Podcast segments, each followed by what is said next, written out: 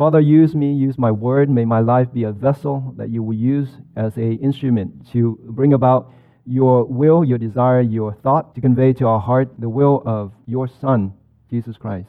That we would be able to act, behave, and have a life mirrored and fashioned according to your will and according to the life of your Son, Jesus Christ. I pray for all those who hear. May they receive, may they grow, may they become profitable for your kingdom. In the name of Jesus, I pray. Amen. As I have loved, this is my commandment, that ye love one another as I have loved you. This is my commandment, that ye love one another as I have loved you. The Christian bears the mark of God's glory. Jesus says, Herein is my Father glorified when you bear much fruit. The Apostle Paul says that we are filled or we are adorned with the fruit of righteousness, which are by Jesus Christ, unto the praise and glory of God. If we are light and if we are salt of the earth, the question we ask today is what benefit do we bring to the people? What benefit is my life bring to those who are around me, besides from taking up space, from taking up a room, from taking up another lane, another spot in traffic, and packing people up and they can't get to their destination? What about the rest of them? What is the purpose of a Christian if you are supposed to be light? We're supposed to shine. We're supposed to be salt. So, what is the purpose that God has destined and made us into that we are or are not fulfilling in our lives? We live in a time where many find comfort in organizing subgroups to rally against something. We don't want to be for anything, we want to be against something. Whether it's anti sectarianism, which is exactly what we're doing right now, whether it's anti racism, anti nationalism, the new thing is anti capitalism. You heard all the hacking that's going on. Anti communism, anti Nazism, anti chauvinism, you know, keep your legs closed, anti ethnocentrism, you're too Asian, you're too of a certain color, anti antiism. There are a lot of things that we are wanting to stand against. The question is, what do Christians stand for? Do we join in the chorus and stand against something? Do we fight against something? Is that what Jesus Christ had made us and commissioned us to do? We try to solve societal problem by fighting with everyone else who's different. Would that solve our problem? By branding others, by labeling others. This is not new. For generations, we've been doing this. Look back in history. The problem of hatred will not be solved by standing against each other. This method never yielded any fruit, never bring any peace. All it did is make people more angry and upset with each other. The cause of our unrest and malcontent is not the other. It never is the other. It's more closer to home. All we need, we don't need any weapons. We don't need any megaphones. We don't need any cell phones. All we really need is a mirror. Let's go stand in front of the mirror and we will see the problem. The perpetrator is us. The perpetrator is not what we do, the perpetrator is who we are. The root cause is not external to us, the root cause is internal. Hatred is a symptom, it's not the disease. The disease is our wicked heart. That's the disease. The disease is our heart is sick, desperately sick. There's no way that anything external can heal the internal. And therefore, Jesus came to Nicodemus and he said, You must be born again. There's nothing that I can use from, from this life. There's nothing that God will be able to use from this life. You need to be born again. And Nicodemus says, How is that possible? Can, can I get into my mother's womb and be born again? And this is what Jesus says Nothing is impossible with God. All things are possible with God. The things that we cannot do, and God has demonstrated the things that we cannot do, for it is weak. The law the only thing that the law can do is say, you did that, and that is against the law. That's all the law can do. It cannot help you. It can only point out that you did that wrong, and that was a violation of the law. The law cannot help us. Christ, God sending his Son in the image of our sinful flesh and for sin die, for us. In that death, resurrection, we need to learn how to love. Everything that you know in life comes from knowledge. This is not some knowledge you inherently have, not like the Platonic understanding of somehow you tap into your previous self and then you come to realize something that you knew all along. No, no. Nothing like that in the Christian faith. The Christian faith is you must be born again. Understanding comes from God, from within, when you are born again. So when we talk about love, there is the kind of love that we know, and then the, the kind of love that we don't know. And that love is God's love. Now let's talk about how the world loves, and the kind of loves that the world has taught us, and how we come to know what love is. The world speaks of love as though the word love itself has power to change us and change the person that we are communicating the sentiment. We say with all of our affection, I love you. And believing somehow those three words change the person who hears it. Or maybe, possibly, change us. And somehow that word, I love you, has some kind of innate, intrinsic power, ability to change the heart. But we're all very old now, so we knew that's not true. We know it has no power. We know that we can say that, I love you. Is that good enough? Is that what you want to hear? I can say it, I love you. If that's what you want to hear. But we deceive ourselves. So I lie with her and she with me. And in our faults by lies, we flattered be. So we lie with each other. We say things that we might not think, but we say it anyway. And that's how the world loves each other. We throw about these emoticons, we throw about these words, these sentiments, as if they somehow have the power if we can just say it. Have you ever say, you love her? I said it a million times. And she said it a million times. And now we still hate each other. The world's love has no effect because it's not real. It's just these things who work up. You get into some kind of sentimental mood. Maybe it's a song. Maybe it's Elvis, you know, on the radio. I'm going all the way back.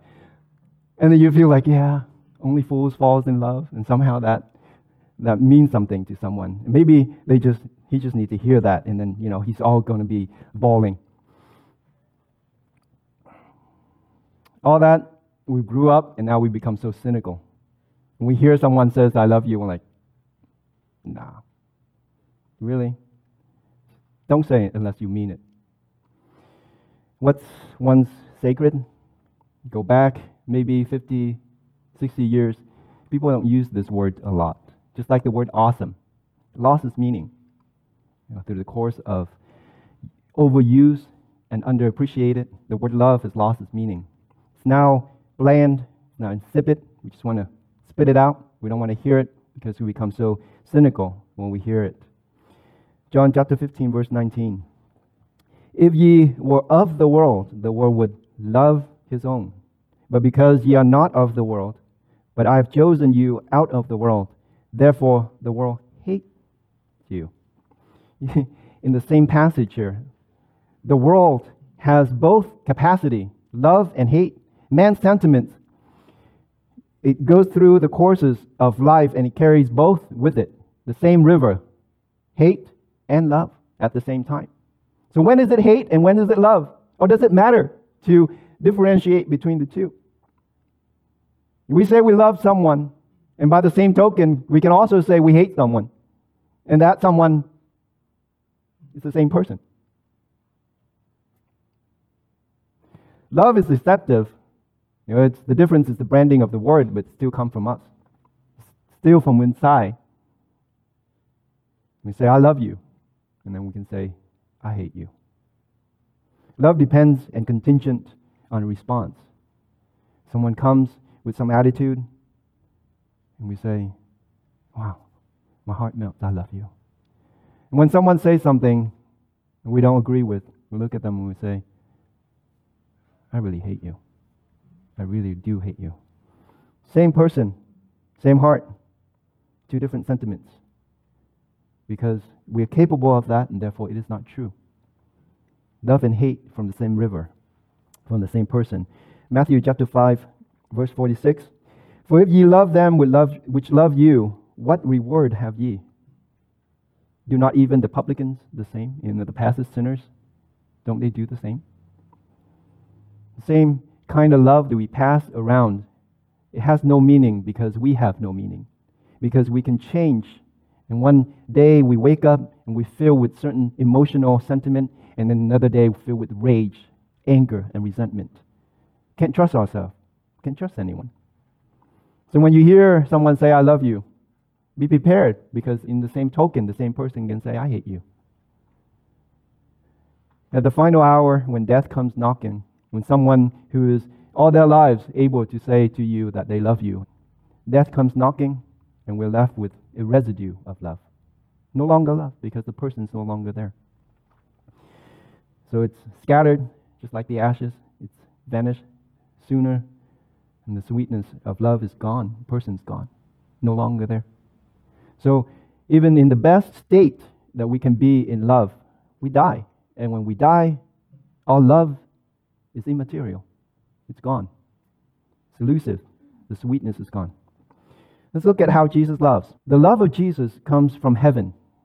It comes from the throne of the Father. It is not earthly or carnally. Jesus' love transcends human experience and understanding. We don't know his love. There's, there's no relationship with God's love through Jesus Christ to the love that we come to know in our human experience. A love that the world has never seen nor beheld. A love that negates itself to the point of death that might rise again to prove that even in death, the sweetness of this love perpetuates. Even in death, love still brings back the subject of our love, the subject and object of our love, to rise again and to say, Peter, do you love me? Love is stronger than the grave. Jesus' love is greater than the power of sin. It's not contingent on the fact that you are a good person or that you have done something good for God. Jesus' love more powerful than sin and love more potent than all the flames of hell. He went to the depths to take you out of it. Hell's flame did not consume him. The three friends that went into the crucible, into the furnace, and the Son of God was there. Nothing, nothing can burn the love of Jesus and consume the love of Jesus. Love that came back from the on the edge of the abyss to embrace you with his nails pierced hands. And he said it with all divine sincerity I love you. Peter he couldn't think about it. There's nothing in his imagination that could bring him to the point to respond to Jesus Christ. Lord, I don't, I don't know. Even all these things I have done against you, I, never seen that you never loved. So I don't know, Lord. You know whether I love you because there's a point in my life when I sincerely love you. And then, look, you just saw. I deny you. I never knew this man. I don't know my love. I don't know how I love you, but you know because you know what love is. I don't know what love is. It's definitely not something that I can produce. How did Jesus love as the Father's love? Let's look at verse 9. As the Father hath loved me, so have I loved you, and continue ye in my love. The love between our Heavenly Father and His only begotten Son is perfectly eternal. There is the bond of love between the Father and Son, in whom we call the Holy Spirit. The Trinity is the bond of love. The relationship between the Father and the Son is the Holy Spirit. That is the love that binds the Father and the Son. The same Spirit binds us, the church, with the head, who is the Lord Jesus Christ. Love is external to our experience. Love is the Holy Spirit that binds the head with the body, and that is the Holy Spirit. And therefore, in Acts, said that wait, you can't go out there and begin to do ministry in my name because you have no love. Wait for the Holy Spirit to come. Wait for the Holy Spirit to connect you because I go and be with the Father. When Mary came to Jesus and, he, and she wants to embrace him, she wants to hold on to her Lord. And the Lord says, No, no, Mary, no. You can't do it. I don't want you to do it because you're looking for love in the wrong place. You need to wait for my love to come to you. And my love is the Holy Spirit. Wait. And when the 120 disciples wait in that upper room, and the Holy Spirit came, and now the bond is complete. Now there's love between the body, which is the church of Jesus Christ, and the head of Jesus Christ. Jesus did not prevent Mary because he didn't want her to touch him. Because, well, he told Thomas, Go, touch my side, touch my, my hand. You can touch me, but I don't want you to think that by touching me, somehow there's this love. You have to wait. You have to wait for the Holy Spirit to come. And this is that love. The love, when we talk about love, we're talking about the Holy Spirit. The bond between the Father and the Son, and now the Son and the church. The Holy Spirit runs throughout. Without the Son, there is no connection to the Father. We cannot come to the Father unless you come through me, Jesus says. And so that path, that journey is through the Holy Spirit. The Father, through the Son, through the church. And that is the love. The God's love is supernatural. God's love is super abundant. It overflows this whole universe. This whole universe is held together by the Holy Spirit. Did you know that? In the beginning, God spoke and the Spirit of God moved upon the face of the deep. It is God's love that held everything together. The force of gravity, the force, the weak force, the strong force, all the forces in physics that we now know and we soon found out in the end, if you have the supernatural microscope and you look into it, and you will see, if you can, with spiritual eyes, the Holy Spirit. The Holy Spirit is the power that connects and brings everything together. The whole universe revolves around the power of God. It is God. You see, people are looking for the dark energy. It's not dark energy. It is the power of God. It's the Holy Spirit that brings, that whole and binds the 80% of the things that we cannot see in this universe. It is a, a hint for us to know that there's something that's beyond our human understanding. It's the Holy Spirit that holds this whole universe together by His power. And that same Spirit connects us to Christ. And that Spirit is the love between the Father and the Son. And the love of God, and here's the incredible thing the love of God flows through us. It comes through this permeating love that holds the whole universe together. The celestial realm. You look at our galaxy, you look at our Milky Way, and you see this orderly system of governing. It is God that held everything together. It is God that made everything so perfectly ordained in its course, in its path. And that same love permeates through all of creation. Everything that we see here, that same love flows through us. And the Father's love pours out through the Son. It's so foreign. We don't understand it. And yet we live in it. The minute God's love is taken away from this earth, you know what we have here? We have what's called hell. The minute God's no longer here, it's hell. We see glimpses of that around the world today. We see glimpses of that in the, the hatred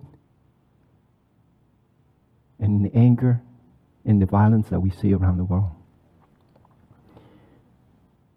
God's love is so foreign to it that when we come into contact with it, we reject it and we try to get rid of it but by God's grace, He sent His Son to die here in our hands so that He can be resurrected here among us. Because that's what love is. Love does not just turn away. You reject me, I reject you. That's the world's love. That's how the world treat each other. But God's love is not like that. He sends His love and He shows us, You will crucify my son. You will kill him because you don't understand him. You reject him. But He won't reject you. He never rejects you. All that the Father brings to me, I reject none. I lose none. God loves this, this heavenly seed, and He knows that it must die. It must die. I heard someone says, you should have kids so that you be no longer selfish. Because you know, we all know that when we have kids, we begin the process of dying. Having kids means to die. Having kids, kids there, your parents have made an active decision to sacrifice to have you. God's love is this heavenly seed and it must die to bring forth new life. John chapter 12, verse 24. Verily, verily, I say unto you, except a corn of wheat fall into the ground and die, it abideth alone, but if it die, it bringeth forth much fruit. God's love of the world, for the world, for God's love the world, that he sent his beloved Son knowing that we will kill him, this Prince of Life. So that in death, Jesus Christ can resurrect and prove to us that even in death, even in our hatred, God still loves us. And the rejection of God's Son means the acceptance of us. God rejects His Son because He intended to receive us. That's why He rejected His Son. Jesus' death, love perfected, because the only thing we fear most in this life is death. We can say we love someone, but until we die, that love still hangs on, but when we die, that love's gone. If love is the most powerful element in the world, in, in life, in death is its worst enemy. Because when you die, love is gone, it's dead. So, how do you know if Jesus' love is stronger than the grave? What more evidence can you have the subject of love being killed by the affection, the object of its own affection, and then rise from the dead and say, I still love you. The Father loved me, so I love you. Continue ye in my love.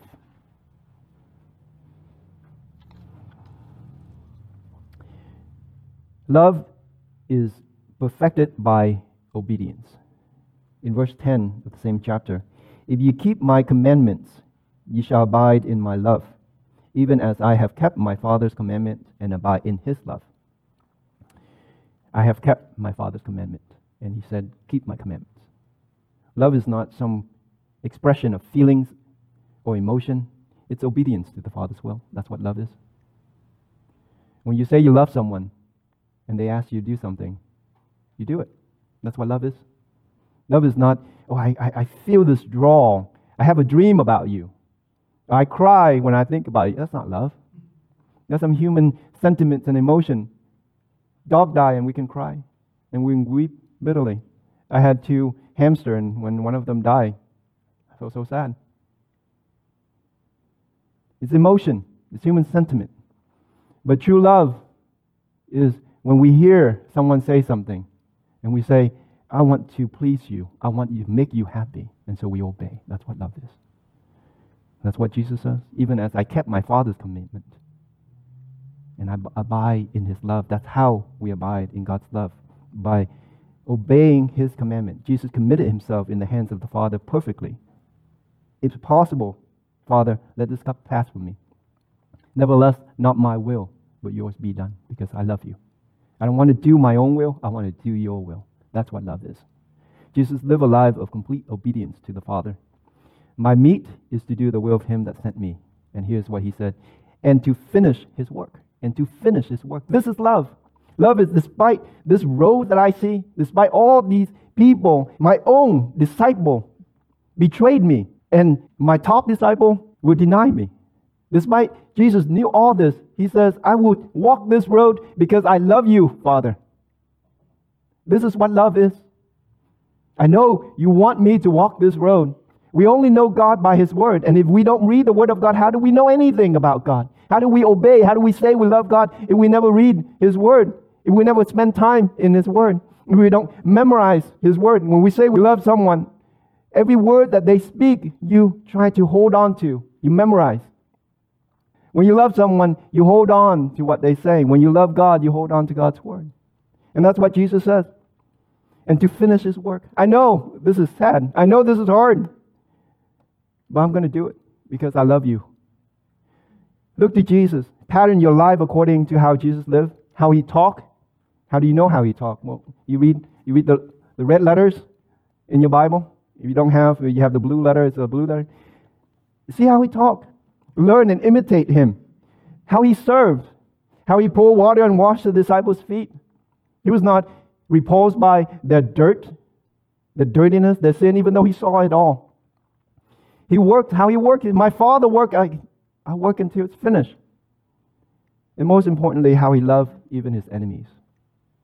Oh, that's something the world will never understand. Love his enemy. He loves his enemies. I'm his enemy. John chapter 8, verse 29. And he that sent me is with me. The Father has not left me alone, for I do always those things that please him. Here's the key the Father's love or the Father continues to be with us when we do His will. When we obey Him, the Father is with us. We ask why God is so far away. I would ask you, because you have not obeyed Him. God is not far. God is near to those who obey Him. To obey is better than sacrifice. If God seems distant to you, if God seems like He's so far away, ask yourself, where is the will of God that you have not done, that I have not done? I cannot know what pleases God, but I believe God is pleased with everything Jesus did. Look at my son. Listen to him.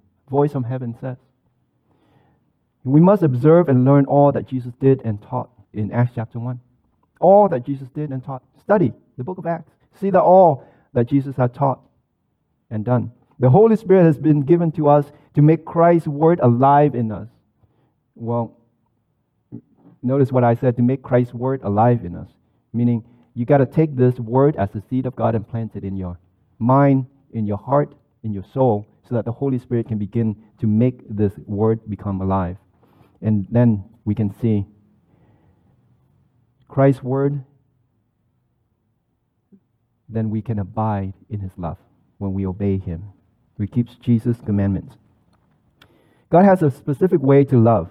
He said, As I love you. There's a way that the world loves, there's a way that you think love should be, probably not the way that the other party thinks that they should be loved. But there's a way that Jesus says that we ought to love, and that is, As I have loved you. If we have never come into experience the love of Jesus Christ, we never know. How do we know how Jesus loved us? So the first task for the Christian is to figure out or to enter into Christ's love. How can you enter into Christ's love? Spend time with Him. Spend time with God in prayer. Spend some time with Him. Oh, as a church, we lack so much in this department. Every time we kneel down, or if, even at all, we sit probably at the table with some food in front of us, and that's the only time we pray. If you spend time on your knees and if you prostrate before Him, you will find that there's a love that's beyond what I can tell you. The church has witnessed the perfection of love through the sacrifice of the Lord. He lived selflessly.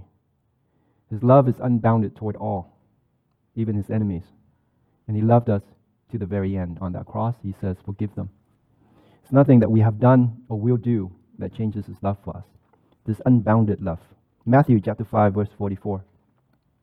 Here's how Jesus taught us to love. But I say unto you, love your enemies, bless them that curse you, do good to them that hate you, pray for them which despitefully use you and persecute you.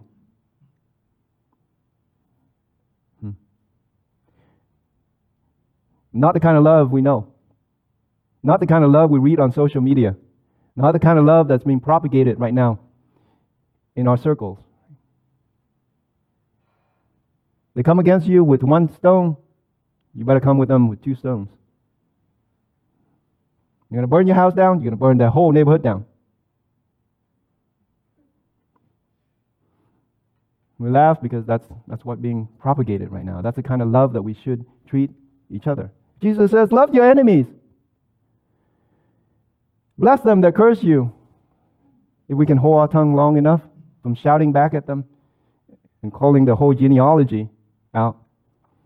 Do good to them that hate you and pray for them that despitefully use you and persecute you. We're incapable. We are not capable of this kind of love. We must be born with this kind of love. We must be born with this kind of love. So, we need to be born again. We need to be born again not of flesh and blood, but of the Spirit and the power of Jesus Christ. This is something that must be innate in us for us to have this kind of love. It's not something that we can just pick up. God has to give us the grace for us to be able to love like this. While we are sinners, caught in the act of blasphemies against God, like that woman caught in the act of adultery, Jesus cast out the scoffers. Jesus cast out those who would stone her. It's like us. When we come to Jesus Christ, there, there's nothing that we say on our behalf. But if you stand before Jesus, He will cast them all out. And we say, Who are your accusers? Who are there to accuse you? He took all place. He did that because he knew that he would take all place. That woman in front of Christ, he saw himself in her shoes. That's the place. And that's what he's saying. When he takes her place, then you can cast the stone at him. Then you can kill him. And we did. He took our place. In the places where we stand there and we rail against God and we say all things against the one who loved us, Jesus says, I'll take that place. I'll be the object of God's wrath for you. That's what love is. And in verse 16, Ye have not chosen me, but I have chosen you and ordained you that ye should go and bring forth fruit that should remain. It's not us that came to Jesus and said, Lord, what can I do to inherit eternal life? It's Jesus that came and says, Peter, John, James, follow me. do you see the two stories? The young man came to Jesus, but you need Jesus to come to you. That's when life change happened. The young man went away sorrowful because he couldn't. God didn't call him. He knew the commandment. Jesus comes to us. He chose us. You have not chosen me, but I have chosen you and ordained you that you should go and bring forth fruit. So if you've been chosen by the Lord, there's one thing that I would say and believe and will be evident in your life that you will bear much fruit. Chosen people unto the Lord. Show forth his love for this world. This generation that will be brought up. I wonder. Some parents even says, Will my kid be like that one? That's a scary thought. That's a scary thought. And so we spend time and we spend as much time and effort and finances as we can to bring you into the understanding of the Word of God. Now, we might not be able to change you. None of us, well, we can't change you. You need the grace of God to change you. Jesus has to come to you. But let the gospel, we've been charged with the gospel of God, and we bring the gospel to you. And that those who have ears might hear what the Holy Spirit is saying to you. Christian are people of the light who exchanges beauty for ashes, joy for mourning, praise for the spirit of heaviness. That's what we do. That's how we shine our light. In exchange for hatred, in exchange for everything that the world is giving out, what do Christians do? What do we do? How do we respond to anger? Do we respond to anger with anger? Do we respond with hatred when people hate us? Or do, do we exchange beauty for ashes, for ugliness, joy for mourning, praise for the spirit of heaviness? Love one another, that you love one another as I have loved you. The love Jesus has for us is that he gave himself for us. The love that we have for Jesus is that Speak to me. Let me hear your word. I'll hold on to it. I'll do it by your strength and by your grace. That's how I love Jesus. I might have some emotion, I might have some sentiment when I think about him. My tears might run, I might choke up. But in the end, am I doing what the Lord is saying I should do? That's what love is to me.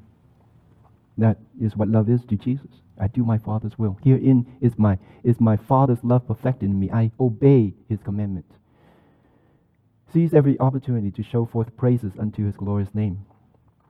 Herein is the Father's praise, the way that we obey Jesus Christ. Exalt Jesus in our words or deeds without reservation or shame. 1 John chapter 3 verse 18. My little children, let us not love in word, neither in tongue, but in deed and in truth. Love is not something we say, love is something we do. We can't just say, Lord, I'll obey you. You need to do it. We need to show action. As Christians, our action speaks louder than words.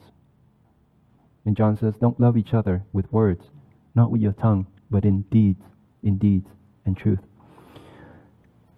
Lord, we come to you asking, would you give us the grace to come to you this morning and to say, Lord, we don't know how to respond to what we see, what we hear, what's going on around us.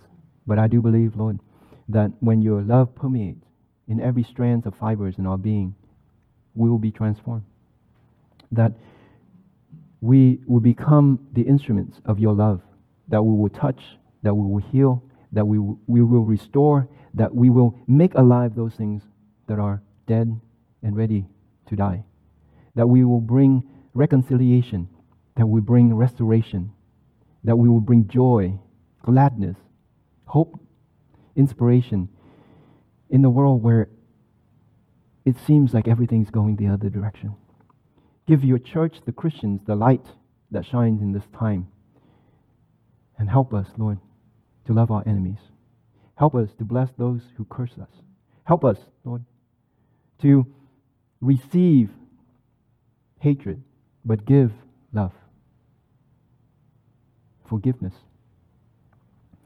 Lord, allow this world to even use us despitefully and persecute us, that we will pray for them. Jesus, help us to love the way that you love. And help the church, Lord, be an example of glory, of selflessness, of unbounded love. Help us, Lord, to live and to love the way that you did. For you said, No greater love than one who lays down his own life for his friend. Help us, Lord, to do this in the time that we live today. In the name of Jesus, I pray. Amen.